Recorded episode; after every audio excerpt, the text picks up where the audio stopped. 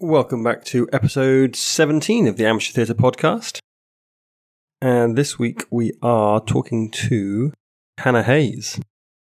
Hannah is probably the youngest person we've had on the podcast so far, and she brings a really interesting perspective on amateur theatre and her experiences so far. We kick off discussing one of her first experiences outside of school or uh, drama clubs, where she took on part in A Winter's Tale with a local amateur company. So taking on Shakespeare and mixing with adult actors all at the same time. We then dive into her process and we discuss a number of elements that she's found difficult and that she's worked to overcome. Not least her desire to be the best that she possibly can be in every single performance she does, along with understanding the need to be vulnerable and flexible within a rehearsal space, and also matching up to the expectations that those around her have of her, and whether she's able to accept that she'll never reach the expectations she holds for herself, or whether she can actually come to terms with the fact that not every performance will be the perfect realization of what you have in your head. So a really good, a really good fun chat with her. Also wanted to mention Script Club Mark II. First episode of our Script Club went out last week. Uh, thank you to those who've listened and fed back. It was really great fun to do, and so we're going to do it again at the end of the month. The script we're looking at currently is David Ireland's Sadie, which is a quite recent play to come out which hit the stage in 2020 during the lockdown. And this one you can actually get online through the BBC if you don't want to have to buy the script.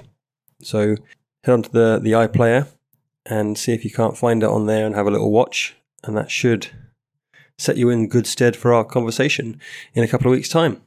So I look forward to hearing what your thoughts are on that. Until then, sit back and enjoy my conversation with Hannah Hayes. I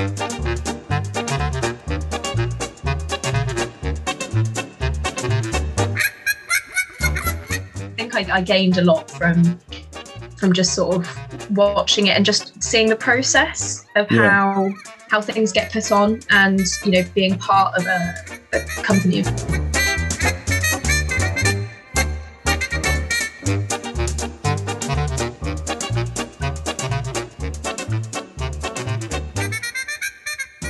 from a 13 year old's perspective, like, it must be slightly, in, well, Shakespeare for a start, and then doing oh, a, yeah.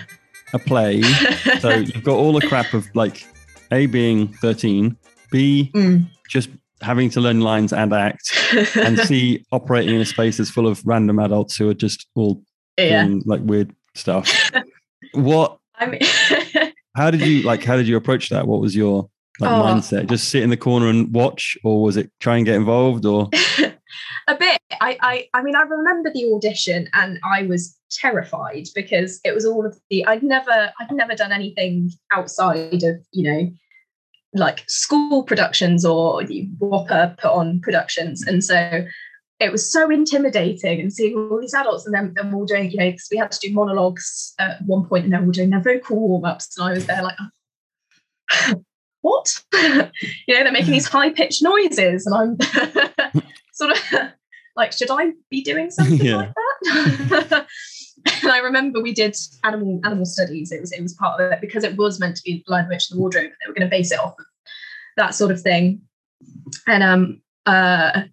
It was really intimidating because I mean, all of these actors are brilliant. Everyone that was auditioning, and they're they're all really going for it. And I was quite quite shy and reserved because I think I was just so scared of getting it wrong yeah. um, which obviously that's not what it's about. Um, but watching them just go for it and watching like people just sort of in their element, I think it was really, um, I don't know, useful to mm-hmm. me because I think it was it was a bit of like a, it definitely felt much more like a safe environment. So it took away some of that in, intimidation. I think when you watch everyone else just just going for it and doing doing their thing and being able to just sit and watch, I think from my perspective when I was quite young, it was it was very um I don't know, it was, it was very useful to me, I think. I think it definitely it sort of helped a lot of my later uh, later especially Shakespeare work. and I think I think doing Shakespeare that young in that environment um, definitely helped later when I did like things like LAMDA exams and things because you get a much better grasp.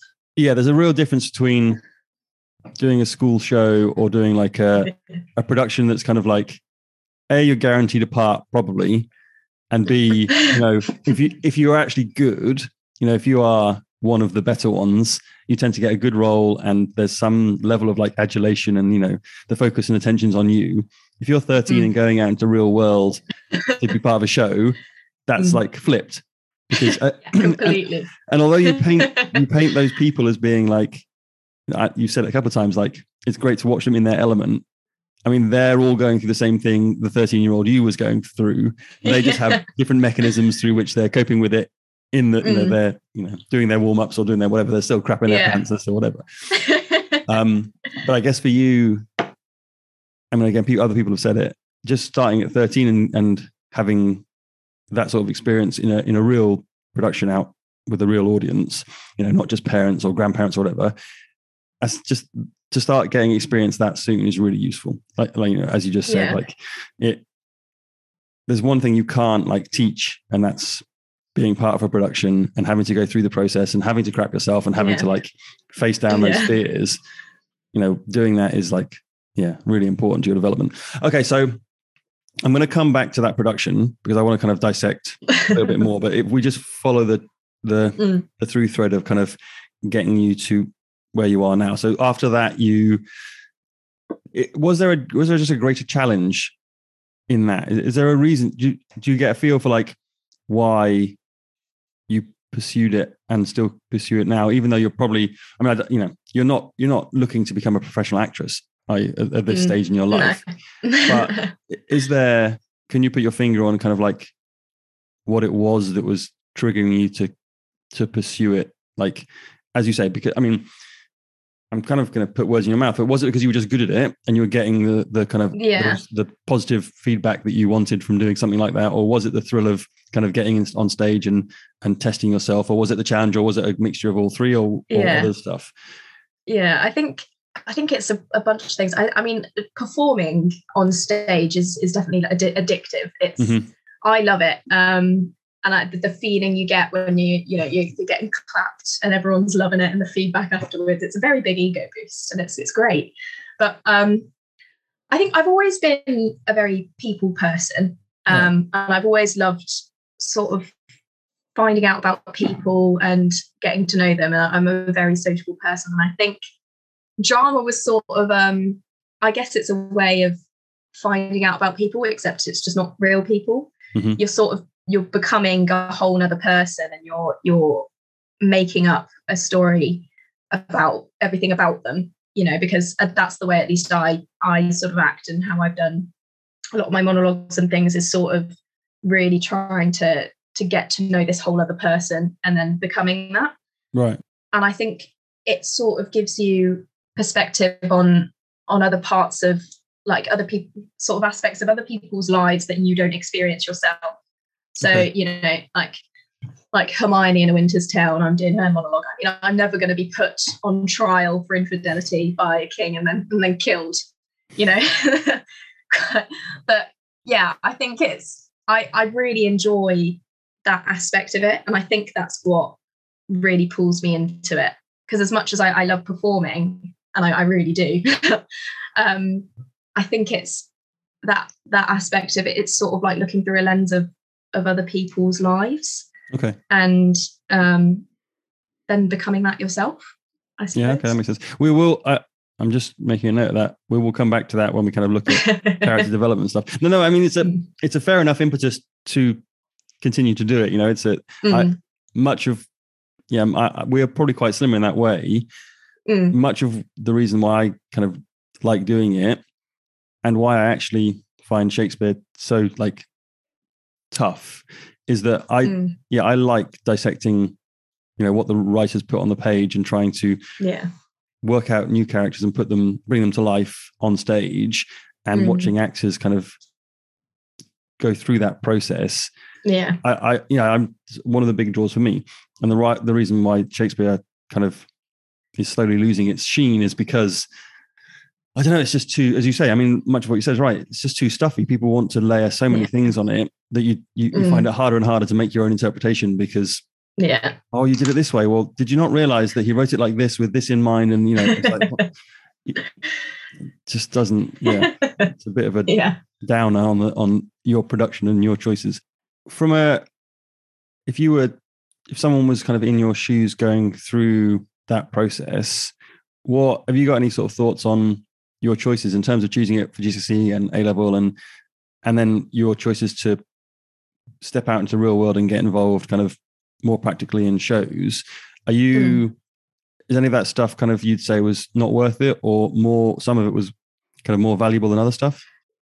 I think the the skills you get from drama and doing it and performing and even the, the written work and the analytical skills i mean they transfer so much I mean, it's, you get a lot of soft skills from it things like um, you know just being able to to bullshit your way or waffle your way through you can really develop those skills in drama i think i knew i wasn't going to go to drama school because that was that was my plan for so long and i Oh, it was your I plan. for just- yeah so oh, Okay. so yeah so i i wanted to go to drama school for for ages because it was sort of acting was my passion and it was it was what i felt the most me doing right. i felt the most sort of comfortable when i was i was doing drama in it. I, it's, what i loved. And i think i it was just i took the safe option rather than you know risking it and going to drama school. But i i think i wanted to hold on to drama for as, for as long as i could.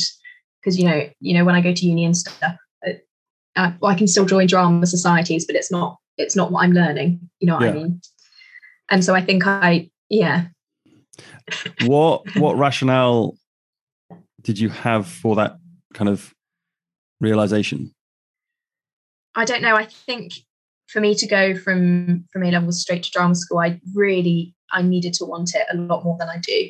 Um, and I do. I love drama, and I I really do love it. And I think it's. I just I also love you know my psychology and whatever else. And I think I think there's a big aspect of me that's still doubting my own abilities in drama. I mean, I've I've always been very self critical, and going into drama school being so self-critical and self-doubting I, I just don't think it's a good mix because it's it's a brutal eh, sort of environment. And i think you know you can't take everyone's words who are going to critique you for bible.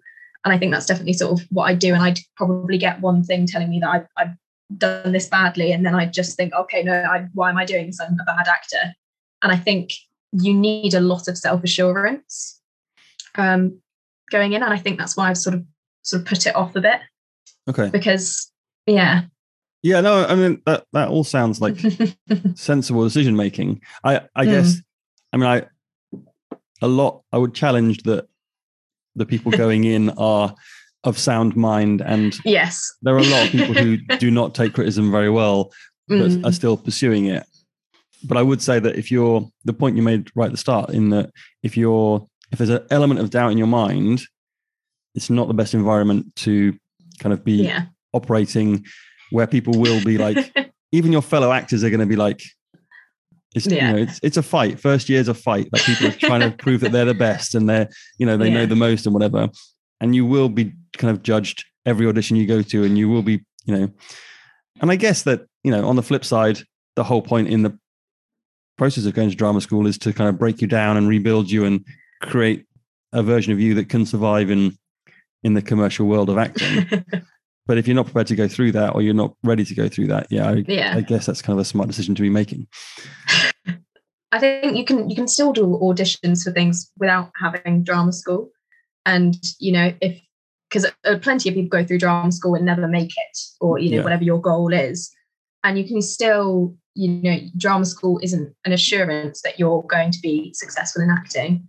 Likewise, that not doing drama school isn't an assurance that you're not going to be successful in acting. If you know what I mean. Yeah, and so i think you know you can you can still audition and if, if you really love acting you can build up your experience and you can do a year's course of drama school or, or whatever it is um, and still be successful if if you know you get the right opportunities are lucky or just yeah. have those capabilities What would have been there may not be an answer to this, but what would have been like a a clear like trigger or kind of prompt for you just to dive straight in? Is it was there something? like because I know you said like you're very mm. self critical and stuff, but what is there? Could you think of anything that that someone might come across and and you know a, a specific response they might get from a teacher or like would have there been something that would have pushed you down that path that didn't happen? Yeah, actually, uh, now you mention it, it's, it's funny. Someone someone said this to me the other day, and I've I've already applied to uni and everything, but it was it was something that I was sort of like questioning my choices and being like, well, I do love performing and and whatever, and maybe I should be doing this. So I, we did our devised piece for for drama, and one of so we we based it off of my friend's. It was about immigration. We based it off of my friend's mum, who emigrated from uh, Croatia to here during the war. But she, gosh, she's she's brilliant. But she she pulled me aside after it, and she was saying, you know, like you're going to pursue this, aren't you? You're you're doing this, aren't you? You know, and you know, obviously, I thought Roxana was the best, but you know, out, you know, talking about um, our piece, um, and you know she, the praise but i think that was one of those moments where i was just sort of like should i be doing this? You know am i am i wasting a few years of my life thinking that oh i'll put it off i might do it later? Um because yeah and especially because we we sort of based it off of her story as well. Right. And um and she's she's not really the type to my knowledge that would sort of just just doing it just to make you feel nice sort yeah. of thing yeah. Um, which I think a lot of praise from other people, I'd quite often just sort of put off and be like, oh, just just be nice. Yeah. You know, it's just sort of just like that. And so I think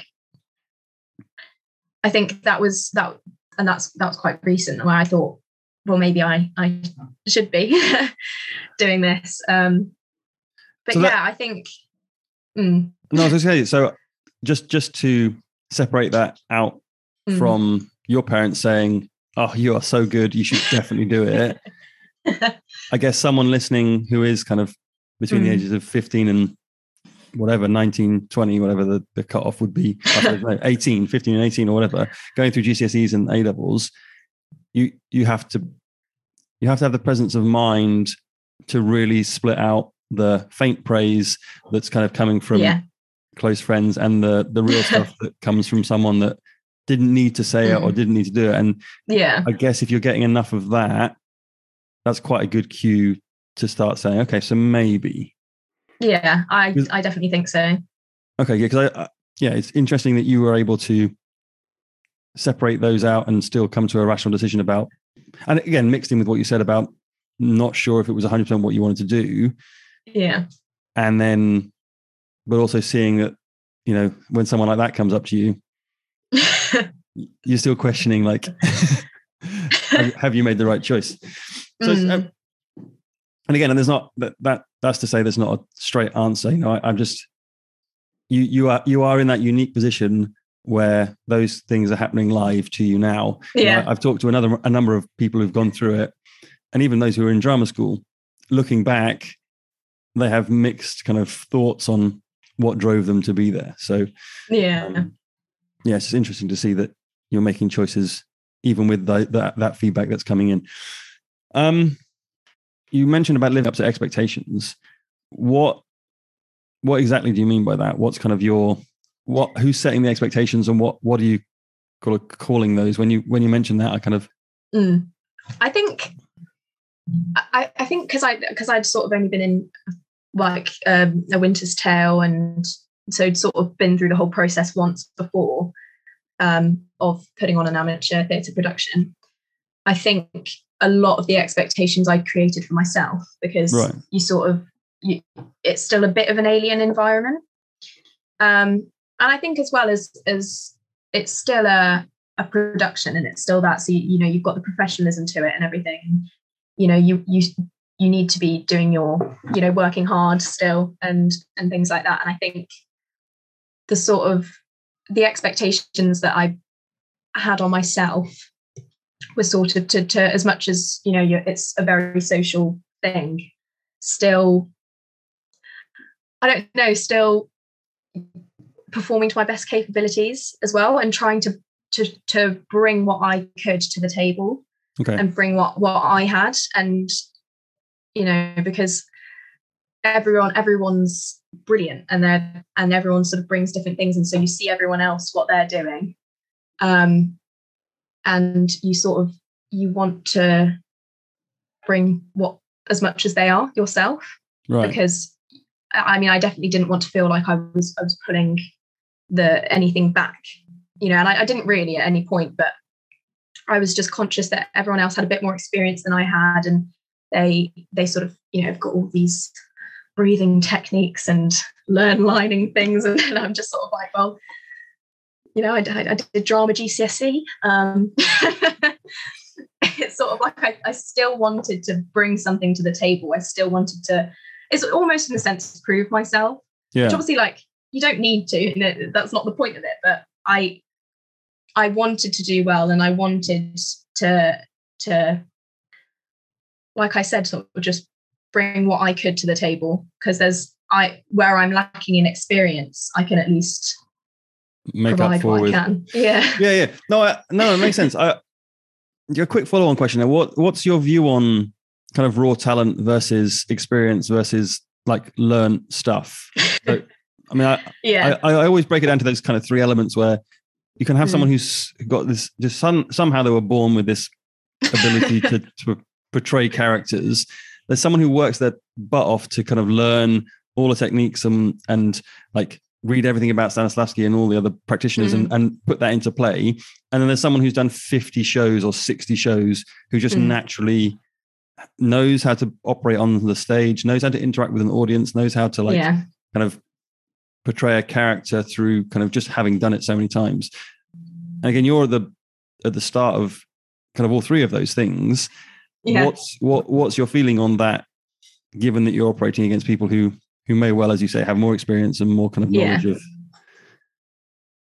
I think um, all three kind of have worked together in a way. I mean, I've I've known a lot of people that have been very theory based, and you know, they they they know everything. They sort of they research everything and have got all the work done, and you're sort of like, I did not do that much myself. um, and but sometimes it it you know just knowing the theory and knowing all this cognitively is it, it doesn't always then communicate through through acting. And uh, same with raw talent. I mean i've i've been very lucky. I think that i, I just naturally am an all right performer. But um, there does come a point where you know you can't just work off raw talent and you do need to put the work in and it's it, you know for me i think doing things through experience um, and watching other people and being part of things is the best way that I learn. I think it's, I think, you know, for yourself and for your growth as, as an actor, I think you need to know where your weaknesses are and you need to be Okay. quite self aware and you need to sort of understand how you act. And I mean, it's the same with any sort of learning, it's, it's understanding how you learn and, and how to revise and whatever. You know, for my LAMDA exams and stuff, I did incredible amounts of, of theory work and research and whatnot because I, I was determined to do very well.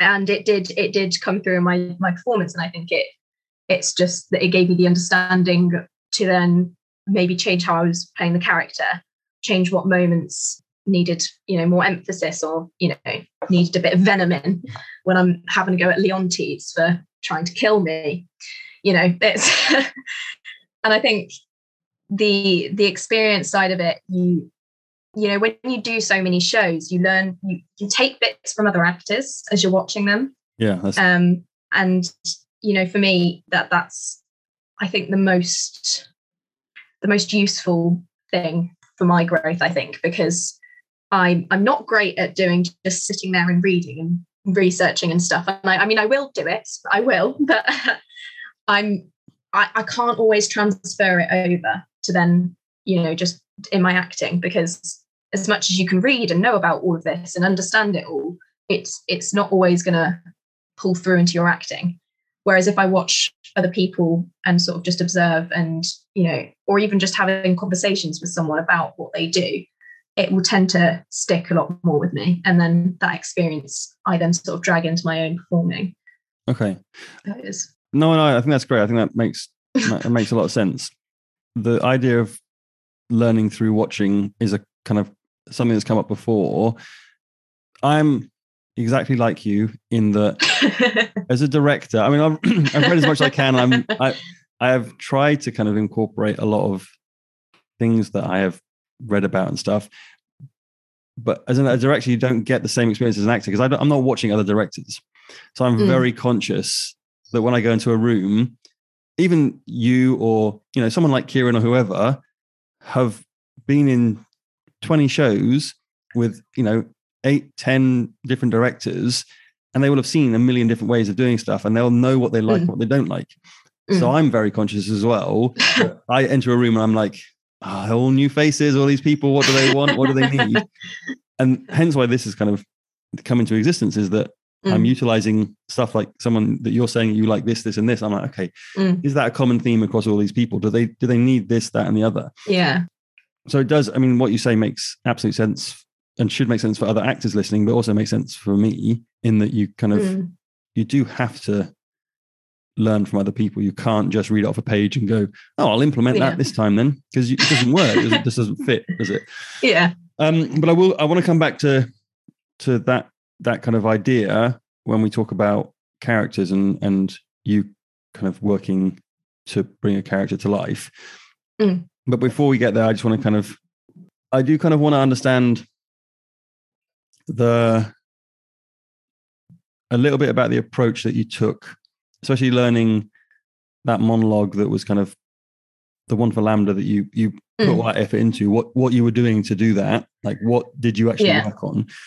Um, and how much of that you found useful, and Mm. why? It's a bit of a trick question, but why you why you're not employing it in every single Mm. aspect of your acting? Why you spent so much time getting that one like so good, and then rather than go, oh shit, that's my new process, you went, okay, I don't want to read any more shit. I'll just yeah. um, and then kind of look at just jump into like rehearsals and how you operate within that space and and how you bring that a character to life um, Yeah. which will feed us back to looking at kind of watching people who are who are performing certain things in certain ways um so that so let's just go straight for that that audition piece what is it that Mm. you did that was so kind of like integral to creating that and making that the best Yeah. performance it could have been Yeah. So um, we did- for this we basically based all of it on Stanislavski techniques and things. So you know the who am I, where am I. Um, so the given circumstance and researching. So it's a sort of a mix of the theory and um, so researching sort of the time where it's set and and whatnot and getting that background first because Yep. then you understand how that character is operating in that that world that you know they are in i think obviously so you know we use the magic if you know to, to be like oh well, what, what would you do in this situation and and i think i i mean i I wrote everything out. I wrote it all out as if it was like an essay. I sort of like all these sort of bits and I sort of wrote it all, typed it all down, but it didn't work for me as much. I mean, I've got a limited imagination. I'm not I'm not that that great on that side of things. And you know, as much as I can think about what I do in that situation, it's it's quite hard to put yourself in a position where you're living in, you know, God knows how many years ago and you're being put on trial for infidelity by a, you know, a king your husband. And also the character was a lot older than i was. I was 16 and so i think i started looking into more sort of and i think i've done this later as well started looking into sort of psychology sides of things and looking more into just behavior in that sort of academic sense. I think that's pulled through in my acting lot. It's it's allowed me to sort of build a better picture of what who that person is. And I think it is one of the reasons I love studying psychology is because it's sort of all about people and your your behavior. And I think that ended up pulling through into my in, into being Hermione and sort of how how she would be because it, it, it's a very I want to say extreme one. A lot of The emotions are very extreme, and it's not really something you, you you might even be able to comprehend. Mm-hmm. You might not even know how you'd react in being put in such a situation. And even sort of the magic if, I think I I'm not too keen on it just because I think that I a lot of the characters I, I would play I'm very different too. And so even if I sort of put myself in that position, it's it's not so you kind of have to use it together with given circumstance, I suppose. But um I think uh, taking the monologue and splitting it into into chunks and sort of so where the the sort of thought um the line of thought and things are, are breaking up. I think the most useful thing to me for it was trying to rewrite the monologue but as like what she's thinking. Okay. And sort of the so what she's then saying but is not written there you know what is actually being said because then you understand and especially with shakespeare because you know it's not normal english um, and sort of understanding getting a real grasp on what it is they're saying and why they're saying it. I mean things like objectives which you could you could make up so many different objectives for the same monologue but having a whole it's getting a whole picture of it because then you can actually become that character getting understanding what they're thinking and what they're getting out of this and you know the tactics they're utilizing. So objectives and tactics and that kind of sense of it actually was quite useful for me because i think it just helped me understand what what my character was trying to get out of it what she was trying to achieve why she was saying these things and then it it fed into how i was acting it definitely when you so when you got it up on its feet then how much of that did you allow to sit in the background and how much were you like consciously thinking about the things yeah. that you you'd kind of researched and found out and discovered through that process yeah i think towards it, so the first few times I was doing it, I think I was very much consciously thinking about all of it. I was like, okay, and now I move here, and now I do okay. this, and and whatnot. I think the more the more I challenged what I had been writing down and sort of thinking, and the more I sort of I'd, I'd be randomly thinking about my character and well, if I was doing something, what would she choose? You know, getting a Tesco meal deal. What would Hermione get? You know, whatever stuff. You know, just randomly in my day thinking about the character itself and getting a better picture in my head of her as an entire person.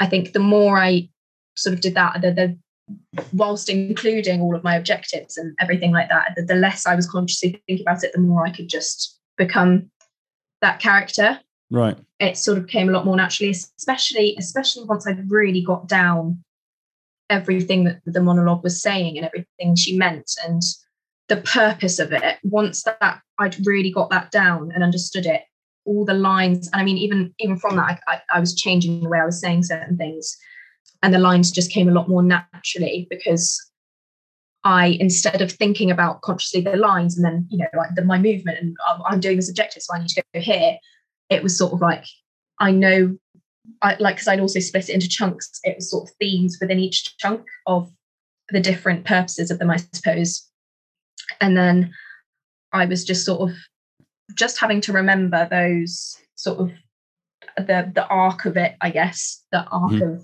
the monologue and what's happening and what's changing and what she's getting there. Just having to remember those bits and the, the lines sort of came a lot more naturally and the the more I don't know, I wasn't consciously thinking about the theory side of it. I was trying to think as the character and yeah. So, and I, especially I do this with, you know, well, it's called acting, but doing it with, doing this with, you know, when you're not having lines and things, you're not doing a monologue, um, just thinking like the character and thinking, you know, whatever it is. So as um, Verges and Dogberry's just putting his hand out as like an idiot to try and shake, uh, you know, the king's hand. And I'm thinking, oh, put it down, stop embarrassing yourself. That, that kind of just sort of trying to really get in the headspace and and sometimes I'll catch myself wandering off um, and sort of like I've gone off on a tangent and I'm not not thinking like the character, I'm thinking like me again. It's sort of like, no, let's pull it back and let's just see like, and you know, even if we're performing outside, it's like, and I'm thinking whatever, you know, you're looking at, you know, maybe there's a dog walking past and sort of like, oh, what will Verges want to do? Would they want to, you know, you know, kill it? Do they not like dogs? Or, you know, whatever it is, just sort of trying to really consciously thinking any empty space in your head, filling it with thoughts of that character, I suppose.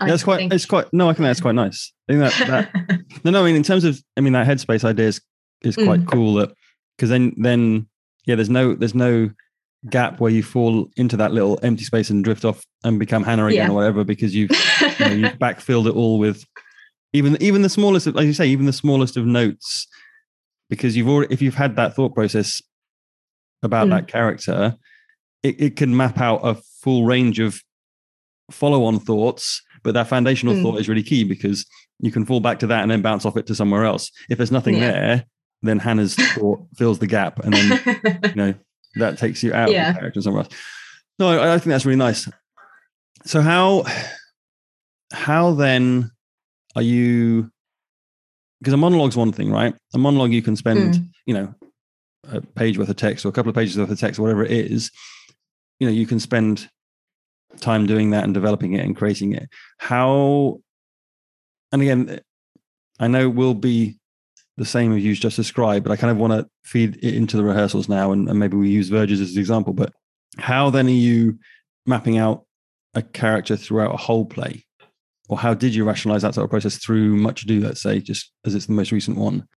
Yeah um so i suppose we had uh, having the character chats and things and sort of like even though verges is a relatively small part having that overarching objective and sort of the backstory of them and whatever i think that that really helps pull through sort of gives it some coherence throughout each scene because even though there are you know standalone scenes that, you know verges would have a separate objective a separate aim for having the coherence gives the character i think a bit of i know some some sturdiness and a bit more sort of cements them as a character as a whole and mm-hmm. you sort of get a bit more of an idea of i suppose uh, them as a person and yeah well how did you how did you approach your text in the first instance then how did you you know you got you got the part yeah. you were sent the you got you got a script.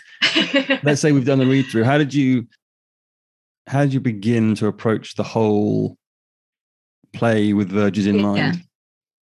Yeah. yeah so uh, when we when we got the scripts for the first time around in, in 2020, I know we we sort of briefly spoke about what we what you know your sort of vision for verges or whatever.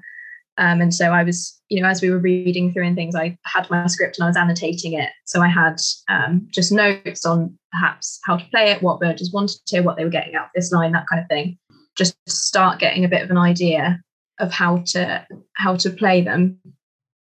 And I suppose then then going through the scenes individually, and I mean, I, it really helps. Well, for me, working with you know with Joe with Dogberry you know doing the scenes all together because as much i can do as much work as i like on my own at home you know much as much theory work it, when i do it with someone and i'm you know actually going through the scene i think that's when i start getting more ideas about verges as a character i think yeah. it's just because i work more practically i suppose and that's when i start actually being able to sort of envision the character as a whole and trying to create that person, that persona that you're putting on. Because I think when I'm at, at home and or I'm just sort of doing theory work or whatever, and I'm just sort of like, yeah, let's create this whole backstory and and everything. I it just doesn't come to me. It's not okay. like, or I, or at least I think it's just a little bit more superficial. Right. like the, the stuff that I'll like try and note down or whatever. I think when when I go through it, and especially as sort of like we develop the play as a whole and you know doing run throughs and whatever and having those chats with everyone else about you know the scene and the, the other characters and sort of like because because your character as if it was a real person would be talking to all these other characters at the same time and you know you know doing whatever and they'd know them well. And so i think it's also important to be understanding what the other characters are and how they are because then you know how you'll react or how you feel about them that kind of thing.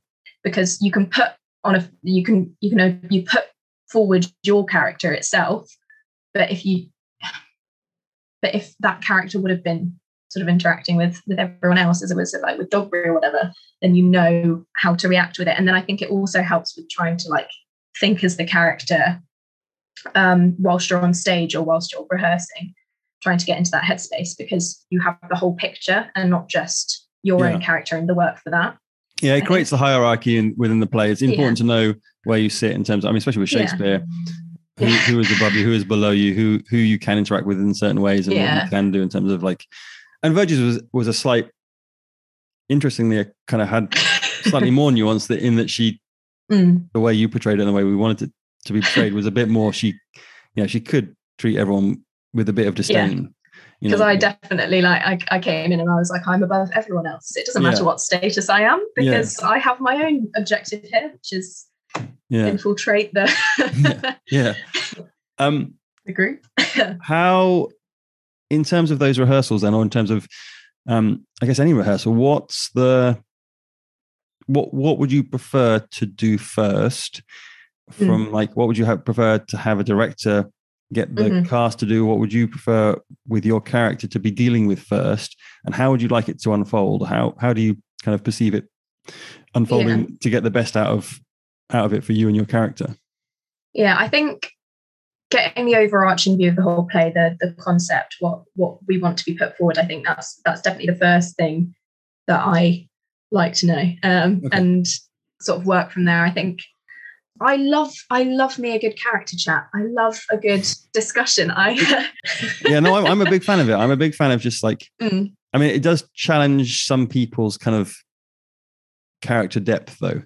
I think yes. some people don't like it because they suddenly like, what if you ask me about my mother? I've not thought about my mother. My mother's not in the play. I don't know. I don't know anything about my mother. What?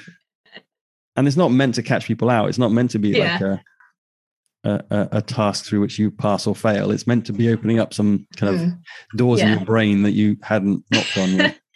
yeah, no, I think it's definitely that because for me, I mean, like I was saying before, when I'm on my own and just working, I, I it's not it's not ever not ever as, as valuable. And I think when I'm having sort of character discussions, it's sort of that enabler to become a bit more perceptive and get a bit more depth in within my character and bouncing off of other people's ideas. And, you know, it's, it's one of the reasons I, I used to enjoy doing English. And, you know, well, I, I enjoy is a bit of a stretch, but I liked the chatty part of English because because I like sort of having those perceptive conversations about it. And I think it enables me to think deeper. I think on my own, I'm not that great at at that.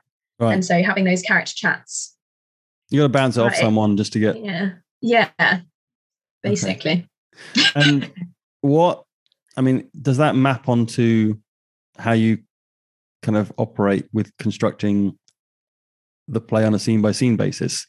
Because it sounds like, I mean, obviously I've worked with you, so I know kind of roughly how you work, but mentally I don't know how you work, but I get an idea. Are you, how are you approaching the scenes? So let's say mm. if you've been lucky enough to you know you've had the read through so you you kind of know what happens in the play mm. you've then met the fellow cast members and you kind of have this relationship beginning to build with those guys that as you say mm. gives you this the comfort and and stability to know you can do stuff in the rehearsal room and then you've done your own character work and you've brought it to the table what then are you doing in terms of like how you map out and how you kind of create the scenes i don't like having i mean i like rough blocking. So you mm-hmm. know, if someone wants to say, okay, well, you're here, and maybe I want you to do this and this, but I, I, I do like having some freedom with it. I mean, having the lines and just getting a feel of it, and just switching it up from there, because I think you just immediately get a sense of, okay, no, that didn't work, so let's just try it differently, or that does work, and I like this, and I, I,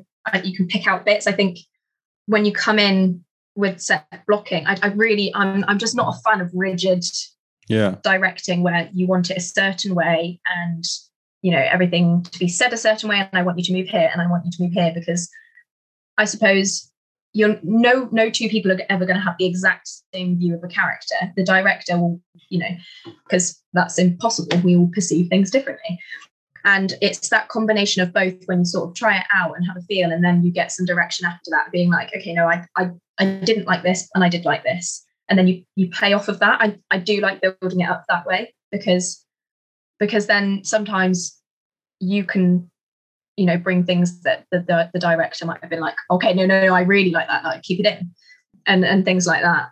I like having that that freedom with it, but at the same time having too much freedom. I mean, I I'm always a bit uh I don't know nervous about because I'm always I mean it's the side of me that's like I don't want to get it wrong and I want to do everything right and you know it's, it's that side of me. So when I when I have too much freedom I'm just sort of like oh you just just want me to go for it? Okay um yeah well okay. No that's interesting because my follow-on question was before you even said that what allows you to be vulnerable and put yourself out there and do well a number of things. Do stupid stuff that Mm. might not land but might Yeah. work with a character in some way but you know whatever. But also like have the vulnerability to get it wrong you know. Yeah. How how in your head do you allow yourself to do that? Because although that is i i always feel that's a lot of what acting is. The Mm. more vulnerable you can be the more you're prepared to Mm. try stuff have it fail and try again. Yeah. Yeah. Better you'll be and the more you'll get your character to where it needs to be.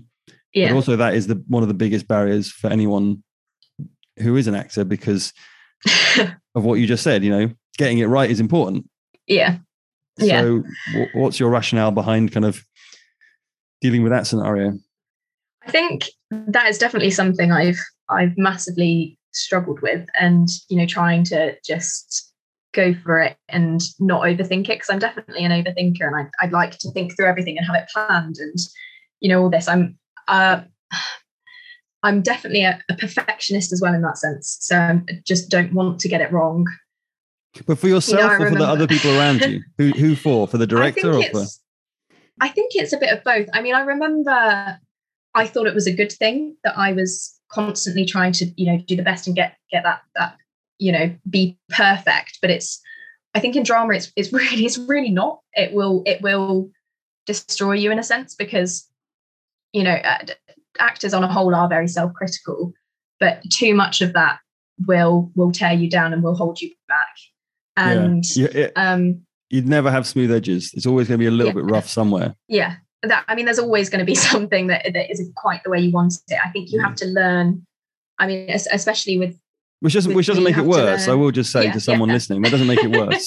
Like if it if it's not exactly how you perceived it or how Mm. you, you you know you wanted it the first time you Mm. read the play that doesn't mean it's any worse than what is actually being shown Yeah. on stage yeah you I, I i think i had to uh, learn a bit to be just dissatisfied with what i'd done and sit with that uncomfortable feeling that i felt like i i could have done it better and sit with that and okay so hold on hold on hold on hold on so sorry just i think this is an important point this is an important point that i thought you were going to say i had to just learn to live with the fact that it wasn't it wasn't how i you know it wasn't as i perceived it but it was still good you've just said to learn to live with the fact that it wasn't like it wasn't perfect and it wasn't the final kind of what was the word it wasn't didn't look or feel how it, you Mm. wanted it to and therefore you still thought it wasn't right but you just sat with it How is Yeah. that like how do you yeah how, is that still how is that still your kind of thought process? Uh, and again just to clarify um i can understand if Mm. if if the feedback or the response is like oh it's not Mm, yeah hannah that's not what we wanted. Can you yeah. have a think about it? Go back. But if the response is okay that's, that looks great. That interaction is cool and yet you're still thinking it's not it's not quite where i want to get it how did you, how do you how are you rationalizing that in your head? Like I think it's a sense of you've got to let go of um I don't know, I think I've always been quite like second guessing everyone's praise and sort Right. of being like nah, I think you have to in a sense just allow it and trust what other people are saying mhm, because you know you're always going to be so much harsher on you than everyone else is or at least for me that's that's the case i think it's it's learning that it's it's fine to not have it perfect and you know you might be dissatisfied with it but you could have done it so much worse. Um, and right. and actually you know the feedback you're getting is is positive and it's trying to it's trying to counter those sort of negative thoughts around your your performance with with positive things and trying to you know actually actually listen to the the positive feedback you're getting. Because for me definitely i will fixate on what what i felt wasn't good or what any negative feedback i got and that that will reverberate in my mind. And so i'll i'll be trying to sort of have an argument with myself in a sense with with you know countering those points. And um you know i feel like there is a sense of like fake it till you make it be big-headed about yourself to yourself you know?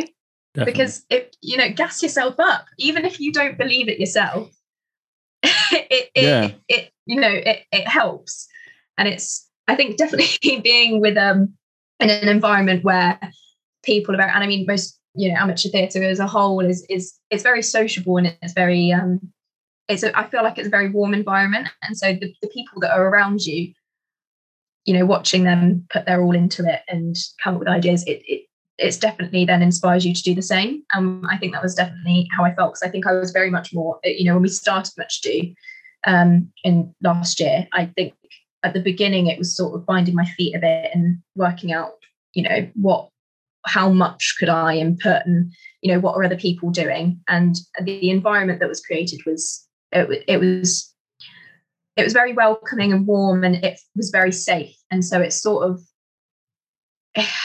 it's sort of just trying to stop thinking and fixating on what could go wrong if you just go go for it and do this or try this. It's stop Yeah. trying to stop yourself from doing that and be like well, what, well what's the worst can happen? You know you know someone might laugh. It, you know it's not the end of the world. You know Yeah. people and i think i think it's remember a big thing for me is remembering that no one else cares about you in that sense. No one thinks you know no one else is going home that night and thinking god hannah that bit of improv she did i'm still laughing about it. Everyone forgets. Yeah, everyone forgets about it you know everyone else is everyone is so wrapped up in their own lives and busy doing their own thing that no one else thinks about you as much as you think about yourself. Yeah. And so having that that sort of rationale and and arguing with myself and just sort of being like fuck it just just go for it. What's what's the worst that, that could happen? And you know the first time that you sort of let go a bit and be a bit more vulnerable or try try some more things and you get that positive feeling that that is that feeling that you'll get from that is worth risking it going wrong. Because you know once you once you get that and then you, you build from there and you become more comfortable with the people you're acting with um and i think it's just important to i don't know just let loose a bit. Stop stop worrying so much about doing it right because there isn't Yeah. a right. It's not it's not how drama works. It's, it's there's not a right and wrong answer. It's all your interpretation and you know if someone else doesn't like your interpretation of it that's fine you're an actor change it you know Yeah. that's that's what you do that's that's that's the whole point of it and yeah i think i think i'm still getting there with it but no no i think i think that's a yeah i mean that, that from what you just said it does it's very it sounds very much like the right mental approach to try and Mm. foster because it will it will destroy you. Even if it even if you survive the first few rounds of you know getting over someone saying bad stuff and you taking it to Mm. heart and whatever over time if you allow it to seep in you just you you end up with a you know it will be more stifling than not doing it in the first place.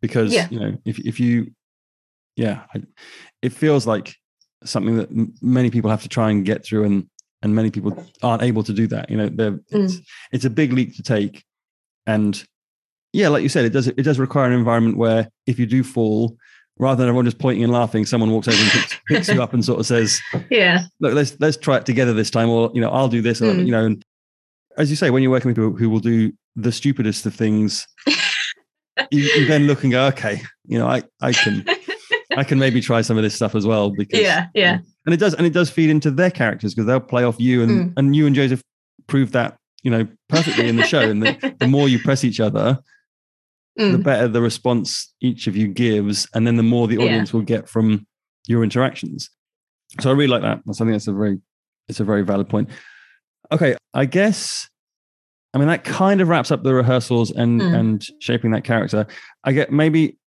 just to f- sort of tie a bow in that how how and when do you feel like you're ready to present it to an audience what is it that's in your head that's kind of saying so, i mean that- and it feeds off nicely Yeah. from you being quite self-critical and worrying Yeah. and whatever at what Yeah. point at what point are you allowing yourself to go right i'm Mhm. beginning to feel ready or do you just have to be ready when you're told you're ready what's kind of like the I think there's. I always get extremely nervous the first, especially the first performance. Um, I think I try and differentiate between what is my rational worries and what is my irrational worries. So I always try and work out, you know, like when I get to that point where I'm a little bit more more free with what I'm doing and I have the space to play around with it. I think that's sort of like my starting point. Like, okay, I'm I'm I'd be okay showing it from here. I mean, obviously, okay. I'd like to develop it more, but sometimes you don't always have the time for that. and I mean, I I always have that sort of self doubt and that um, you know, what if what if this goes wrong? But if and you know whatever. But I think the the way I work is that I, I need to get an understanding of everything that's going on in quite you know detail and depth before I'm even I don't know you know off book for example because then if I've got that backing if worse comes to worse and I do forget my lines or I do forget this or someone else does we can pick it up you know what I mean you know if, if I'd be happy to go on you know knowing half my lines but if I knew, well, I mean, I wouldn't be happy to. But you know, worst comes to worst. you know, if I'd had half my lines learned, but I, you know, fully understood everything that was going on, and I fully understood the character interactions, and we'd created that depth. You, you know, you we could pull it off, mm-hmm. and I'd, you know, I'd be okay then. And I think that's why I sort of work in the way of trying to get that backing first before right. you know line learning or things because my lines I will understand and learn a lot easier if I understand you know the, the whole context and have actually developed those characters maybe a bit more. Um, that's great because that's played around with it a bit. No, it's interesting because that that it's. I mean, I would say this is not wholly correct. It's kind of it's kind of backwards to the way a lot of people do it. Yeah, which, again, which is not a criticism. I mean, it does. It, it may well affect you when you have a director that wants you to be off mm. book by a certain point and yeah. you're still developing character and stuff. but it's interesting. It's an interesting kind of thought process in that what you're setting yourself up for is actually probably a deeper um, ability mm. to to deal with the situation.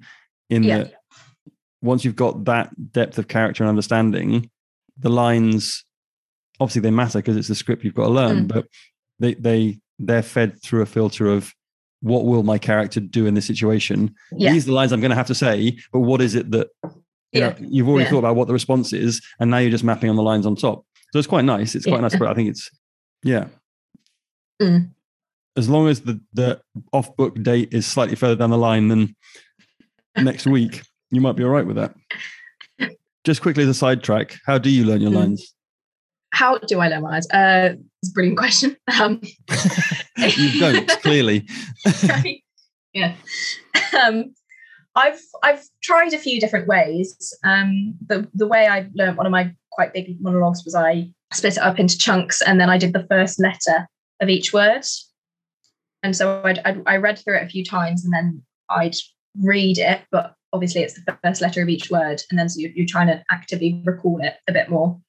And then from that, I did it in chunks and sort of like read it and then read it not looking and then sort of go through and i've always i've always found that i learn my lines a lot quicker though when so i mean that was for my monologue but when you know duologues and you know just plays as a whole i learn it a lot quicker when i am doing it you know up and standing or you know reading it with the other actor mm-hmm. um I, am not I'm not a big for I mean I think it's also because I don't have a very big attention span and so I just I can't do it that way. I can't just sit and try and force myself to learn it. I mean, I'll have to.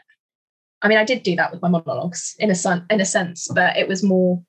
I was actively thinking about it because I had just the letter of of it, and um, you know, when when we were doing scenes with me with me and Joe, I found it a lot easier because I just sort of naturally came off book because we'd be rehearsing. I mean, maybe i am just lucky and I've got a, a, good memory and just lucky in that sense. But, you know, the, the more we just rehearse the scenes with, with it, you know, the more I know what's coming next. And then, yeah, I didn't need to look. And then, mm-hmm. and I, I just sort of, I mean, for much I, I didn't really have to do much work for it because I just sort of naturally came off book as it was. I mean, I, I didn't have as many lines. Yeah. So if I'd had a lot, I think it, I would approach it in the sense of, you know, if there were big chunks of text, I'd learn it how I learned my monologues, which is just getting the first letter, and then it sort of becomes muscle memory in a sense. I just sort of I know what's coming next, and in the duologues, I kind of do the same, where it's just sort of reading it through script and then understanding. I mean, because when I understand what's what's going on in a scene, sort of like the progression and arc of just the scene itself, I know what's coming next, and so then I sort of know which line to pick out next, right? yeah. you know, whichever one's next. And so I think I I just sort of naturally come off book that way. Okay, that makes sense. I mean, I just interviewed my Juliet from my Romeo and Juliet, and mm. she she was talking about this Audrey Hepburn technique where you go to bed reading it, you wake up and you read it, and then you just don't look at it at all for the rest of the day. So what what it does it? It plants the seed in your head when you go to sleep, mm. and then mm. it plants the seed in the morning. So when and it kind of feeds into what you said about when you're shopping, you suddenly character comes to your mind, and mm. the lines are kind of mulling over. Obviously, you've got to learn them at some point. Yeah. If you're, if you're reading it in those two instances, you're kind of like implanting or impregnating yourself with the lines and not yeah. actually sort of reading them over and over again. Um, okay, cool. That was a little side tangent. Okay, two more things real quick. So I just want to finish off that rehearsal thing mm. with with a uh, to get an idea from you about the because you mentioned like the story arc and your character's arc, and you've mentioned objectives, goals, and things like that. Mm. Um, I just want to just ask you about how you I've got a thing in my head because someone mentioned it recently about knowing where your character is going to end up and how much that plays back through the play on how you do your scenes and interact with people. Now, are you thinking about the final goal of your character? Are you thinking about scene by scene objectives? Are you thinking about kind of like key points at which your character is impacted by something else? How how do you how are you deconstructing that when you're yeah. looking at character?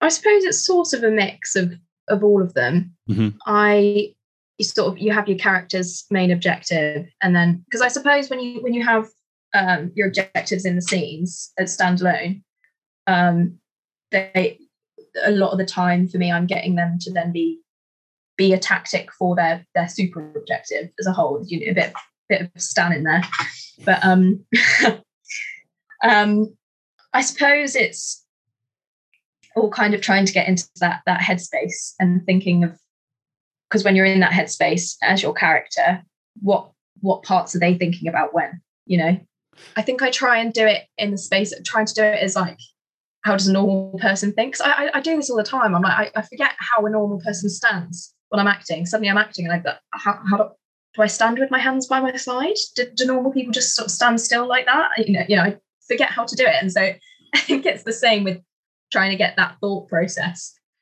sort of switching between scene objectives and then overall objectives and what's happened before and um, you know any childhood trauma that's brought up because of someone mentioned you know a cat and you got clawed by one when you were little and you know whatever yeah, it is. yeah, yeah.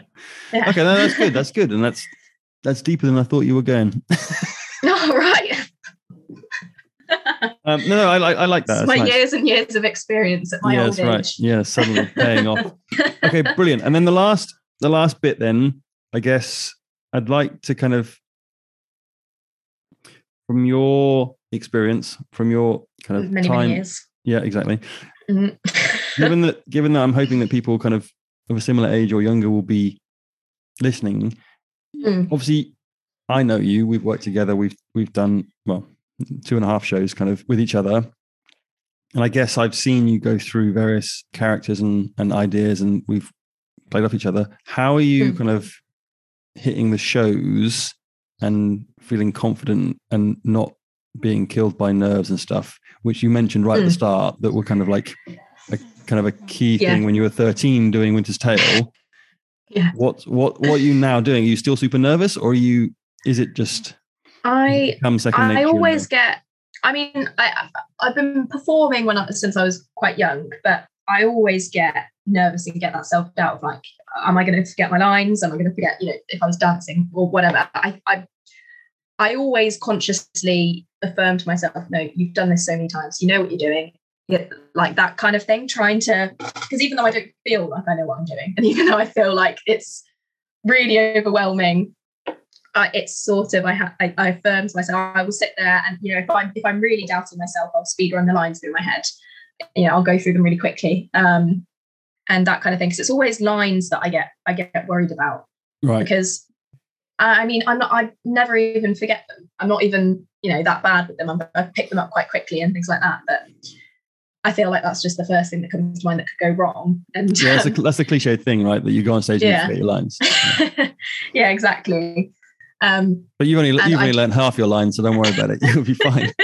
exactly. I'll be, I can do it. I'll, I'll rewrite Shakespeare. but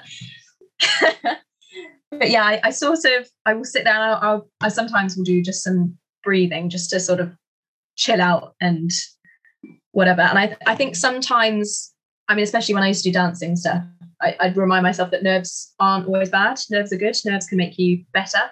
Yeah. And so it's trying to in that moment understand how I'm feeling and then what I need to do. So if I'm breathing, I'm breathing. I'll close my eyes and I'll just think this is actually okay and this will benefit your performance. You know, when I was doing um a Winter's Tale Hermione um at the monologues at the, the Shakespeare Festival um in 2020, I was so nervous. And I remember doing this when I was auditioning for you as well. And I was so incredibly nervous. And I was like somewhat shaking. I could hear the shaking in my voice just because of the nerves. And I was like, it's fine, use it, use it, Hannah. You know, put it into the performance. And it's trying to just channel that energy because being nervous is a lot of energy. It's it's you know you're quite anxious or whatever, and it's trying to channel that into something else and put that into that and remind yourself that nerves are okay and it's good and everyone will feel this. Embrace it and you know if you need to breathe, breathe and just affirm to yourself that you know what you're doing. And you've done this so many times. How many times have you rehearsed it? Loads. And if you haven't rehearsed it, well, you know, you know what's going on. So it's it's trying to affirm to yourself that you've got the ability and you can do it and you can trust yourself. Yeah. It's trying to be like, well, how many times in rehearsal have you just randomly forgotten this? You know, none. So why are you getting so nervous over it? Um, Yeah. I think that's why I always try and make sure I am prepared because otherwise I will just be a wreck. Yeah, it's it's being comfortable being uncomfortable. I think you you you've got to be comfortable being uncomfortable because you will be pushed when you're doing it. That's the whole point of drama. You're not going to achieve everything when you are just in your comfort zone. And I think that's just a widely accepted thing in drama that, that you will be out of your comfort zone and that's how you grow as an actor. Yeah. I think it's learning to learning to embrace that.